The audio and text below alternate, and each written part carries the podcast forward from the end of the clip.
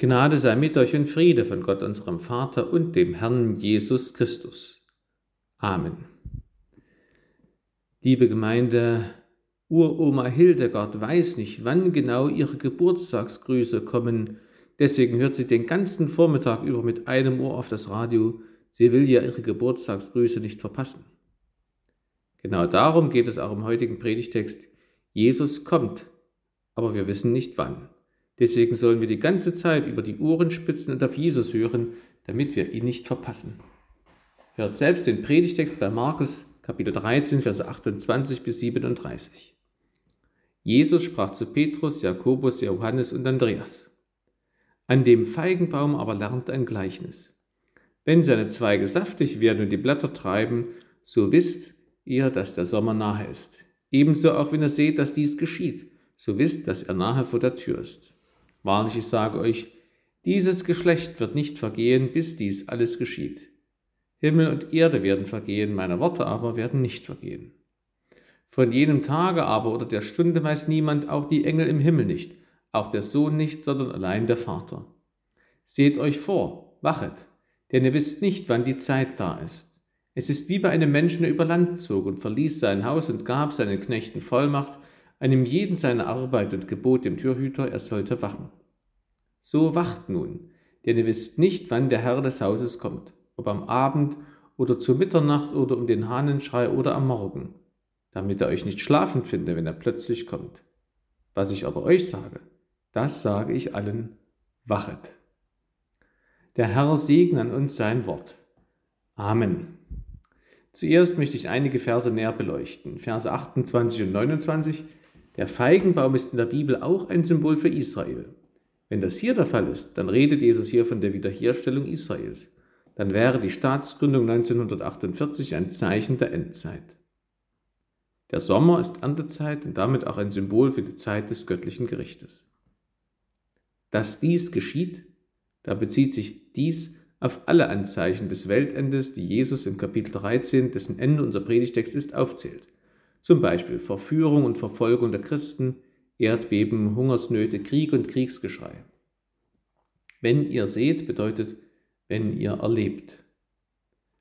Vers 30. Für wahrlich steht im griechischen Urtext das unübersetzte hebräische Wort Amen. Was Jesus nach dem Wort Amen sagt, hält er für besonders wichtig. Dieses Geschlecht wird nicht vergehen. Es gibt vier Erklärungen dafür, was das Wort Geschlecht hier bedeuten kann. Erstens das Volk Israel. Dann gibt Jesus Israel eine Bestandsgarantie bis zum Ende der Welt. Bedenkt, wie viele andere große Völker der Vergangenheit einfach verschwunden sind, beziehungsweise sich in andere Völker hinein aufgelöst haben. Zweitens, Geschlecht bedeutet die sündige Menschheit. Dann wird sie bleiben, bis sie gerichtet wird am jüngsten Tag. Drittens, diese Generation, die Menschen, die jetzt mit Jesus reden und seine Zeichen sehen. Und viertens, das derzeitige Geschlecht wird nicht gestorben sein, bis es anfängt, sich zu erfüllen. Ich selbst halte die erste und zweite Erklärung für zutreffend. Vers 32. Nicht einmal der Sohn weiß den Zeitpunkt des Endgerichtes. Dabei ist Jesus doch auch der wahre Gott. Wie kann man das erklären? Ich nenne drei Erklärungen. Erstens, als pädagogischer Rücksichtnahme auf die Jünger verrät Jesus das Datum nicht. Zweitens, Jesus weiß es zwar nach seiner Gottheit, aber nicht nach seiner menschlichen Natur, so wie es alle anderen Menschen auch nicht wissen. So verstehe auch ich diesen Vers. Und drittens, Jesus hatte vom Vater keinen Auftrag, das Datum bekannt zu geben. Jesus nennt sich hier selbst Sohn Gottes. Vers 34, über Land zog, bedeutet eine lange Reise und beschreibt Jesu Christi Himmelfahrt und seinen Aufenthalt im Himmel bis zum jüngsten Gericht. Jesus kommt nicht so bald zurück. Manche Ausleger meinen, Jesus hätte mit seiner eigenen raschen Wiederkunft gerechnet und sich eben verrechnet. In der Bibel steht dagegen, dass Jesus seine Gemeinde auf sein längeres Ausbleiben vorbereitet hat. Drei Beispiele. Matthäus 24, 48. Wenn aber der böse Knecht in seinem Herzen sagt, mein Herr kommt noch lange nicht. Matthäus 25, 5 für den klugen und törichten Jungfrauen. Als nun der Bräutigam lange ausblieb, wurden sie alle schläfrig und schliefen ein. Und von den anvertrauten Talenten, Matthäus 25, 19, nach langer Zeit kam der Herr dieser Knechte und forderte Rechenschaft von ihnen. Vers 35, Abend, Mitternacht, Hahnenschrei und Morgen sind die vier römischen Nachtwachen. Sie unterstreichen, dass noch nicht bekannt ist, wann genau Jesus wiederkommt. Sie können auch für die vier Lebensphasen des Menschen stehen, Kind, Jüngling, reifer Mann und Greis. In jedem Lebensalter kann einen das Gericht Gottes ereilen. Was ich aber euch sage, das sage ich allen, wachet. Was das für uns bedeuten kann, möchte ich so strukturieren. Wir sollen wachen und auf Jesus warten, weil wir erstens wissen und sehen, dass er zum Weltgericht wiederkommt, weil wir zweitens jedoch nicht wissen, wann und weil er uns drittens für die Zeit bis dahin Verantwortung übertragen hat. Zur ersten Aussage, Jesus kommt garantiert zum Weltgericht wieder. Das Weltgericht geschieht am Ende der Welt. Jesus sagt, Himmel und Erde werden vergehen. Weil Jesus uns helfen will, erinnert er uns daran, dass diese Welt ein Ende hat. Bis vor etwa 15 Jahren galt es noch als miesepetrig und als Stimmungskiller, wenn in der Kirche vom Weltende gepredigt wird. Heute predigen Politiker und selbsternannte Aktivisten vom Weltende. So schnell kann es manchmal gehen, dass das, was die Bibel sagt, als Wahrheit erkannt wird. Und doch, die Wahrheit ist manchmal bitter. Für viele von uns ist es wohl eher ein Schock, dass die Welt einmal aufhören wird. Gesundheit, mein Geld, mein Leben, die schöne Wohnung, Ehepartner, die Kinder, Freunde, alles vergeht. Schmerzlich erfahren mussten das alle, die zum Beispiel einen lieben Menschen verloren haben. Unser Leben ist flüchtig. Auch die Natur bietet uns Ende November ein Bild des Vergehens. Alles vergeht. Manche Politiker und selbsternannte Aktivisten reagieren darauf mit Gewalt und Unterdrückung. Panik wird verbreitet Angst geschürt. Rettungskräfte werden am Einsatz gehindert, Zweifel und Kritik sind nicht erlaubt. Wie anders verhält sich Jesus? Er sagt einige Verse vor unserem Predigtext mitten in seinen Ankündigungen der Anzeichen des Weltgerichtes, wenn sie euch hinführen und überantworten werden, so sorgt euch nicht vorher, was ihr reden sollt. Und ihr werdet gehasst sein von jedermann um meines Namens willen, wer aber beharrt bis an das Ende, der wird selig. Wieso kann Jesus solchen Trost verkünden? Weil es Hoffnung gibt, weil es etwas auf dieser Welt gibt, das unvergänglich ist. Der Satz von Jesus hat ja eine Fortsetzung. Himmel und Erde werden vergehen, meine Worte aber werden nicht vergehen. Auch wenn unsere Welt vergänglich ist, die Worte von Jesus vergehen nicht. Sie gehen auch nicht in Rauch auf. Jesu Worte sind nicht Schall und Rauch, sondern sie sind härter als Fels und schwieriger und haltbarer als unsere Welt.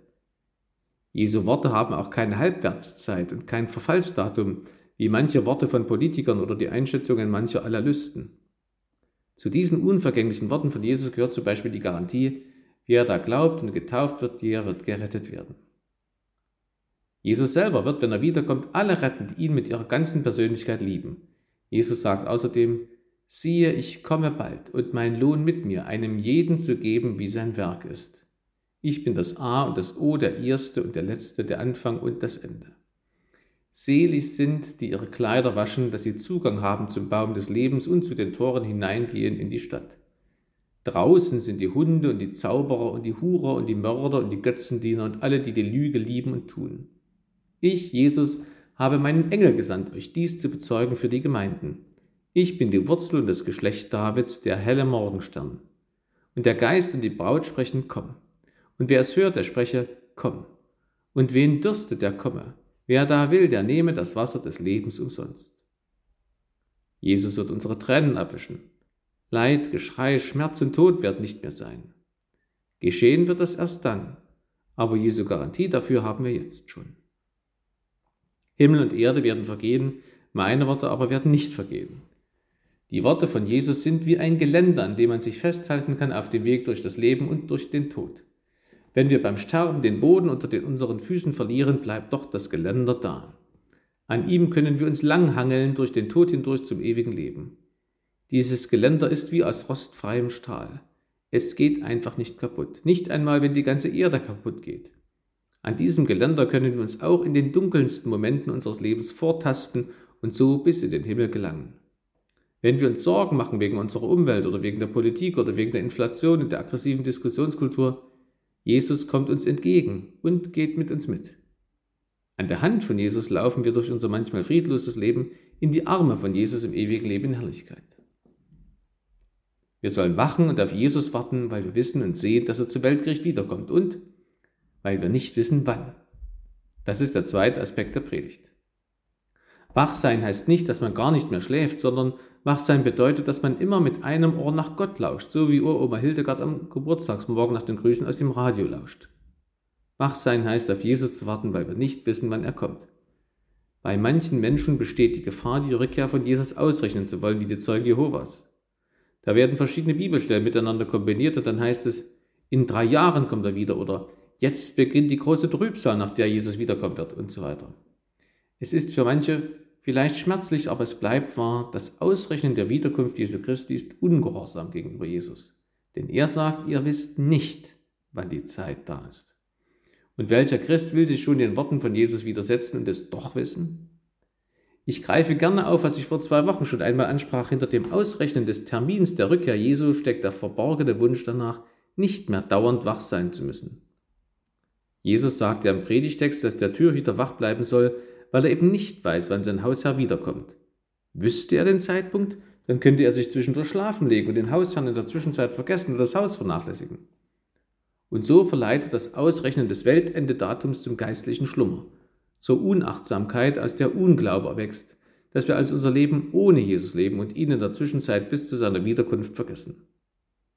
Von dieser Gefahr haben wir gehört vorhin von den klugen und törichten Jungfrauen, Matthäus 25. Die törichten Jungfrauen haben den Bräutigam verschlafen, sie haben ihr Seelenheil verschlafen.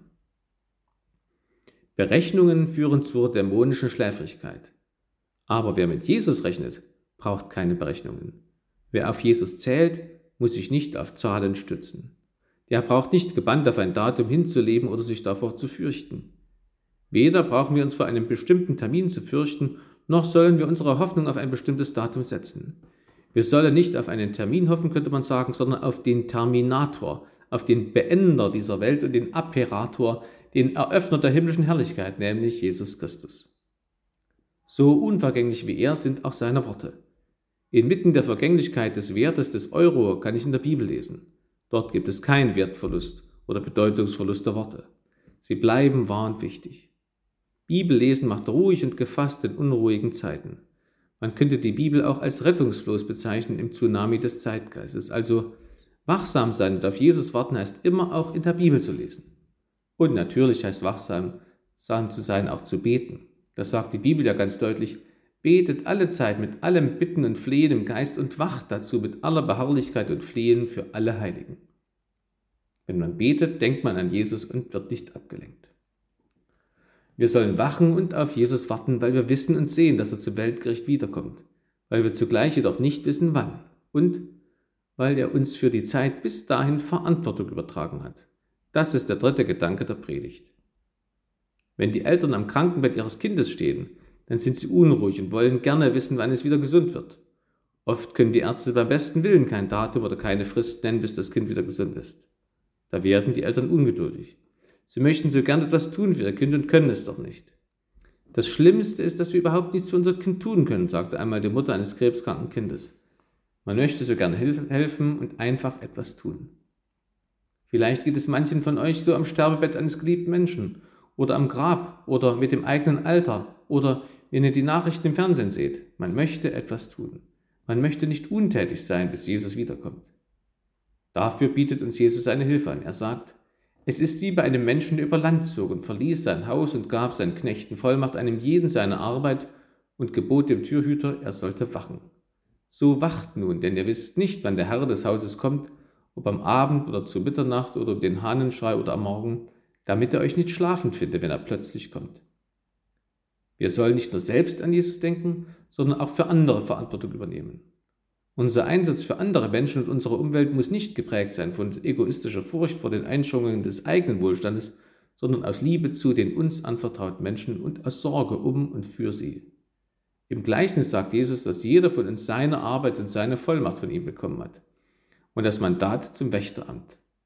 Ich hatte schon am Buß- und Betag gesagt, der Schlaf der Christen ist auch deshalb gefährlich, weil es ein Schlaf auf dem Wachtposten ist.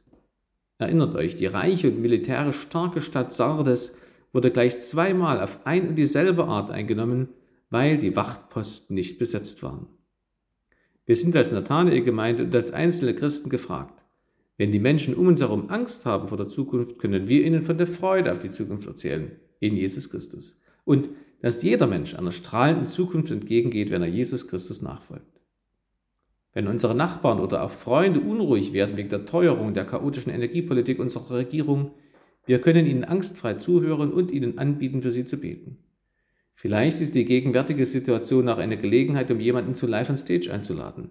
Dort geht es um die Frage, wie Gott in einer leidgeplagten Welt hilft. Unsere Arbeit, unsere Fürsorge für andere hat einen weiteren Effekt. Sie tröstet uns selber. Sie lässt uns nämlich nicht viel Zeit, selber auf die angstmachenden Vorgänge zu starren wie das Kaninchen auf die Schlange. Wir sind mit einem guten Werk beschäftigt.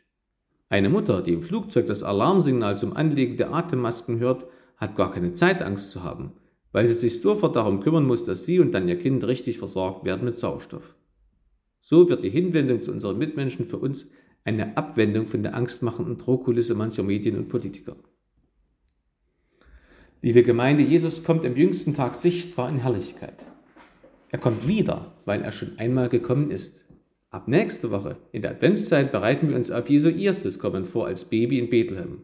Und auch seit seiner Himmelfahrt ist Jesus nicht weg, sondern nur unsichtbar. Er selber ist das Wort Gottes, das unvergänglich ist. Und er sagt, wo zwei oder drei in meinem Namen versammelt sind, da bin ich mitten unter ihnen. Wer das versteht, so schreibt Leo Tolstoi, hat dasselbe Gefühl wie ein Vogel, der bis dahin nicht wusste, dass er Flügel besitzt und nun plötzlich begreift, dass er fliegen kann, frei sein kann und nichts mehr zu fürchten braucht. Gebe Gott, dass durch unsere Wachsamkeit gegenüber Jesus seine Worte für uns und andere zu Glaubensflügeln werden, wie es in einer Bachkantate heißt, Zieh uns dir nach, so laufen wir, gib uns des Glaubens Flügel. Hilf, dass wir fliehen weit von hier auf Israelis Hügel. Mein Gott, wann fahre ich doch dahin, wo ich unendlich fröhlich bin? Wann werde ich vor dir stehen, dein Angesicht zu sehen? Amen. Und der Friede Gottes, der höherst als alle Vernunft, der bewahre eure Herzen und Sinne in Christo Jesu. Amen.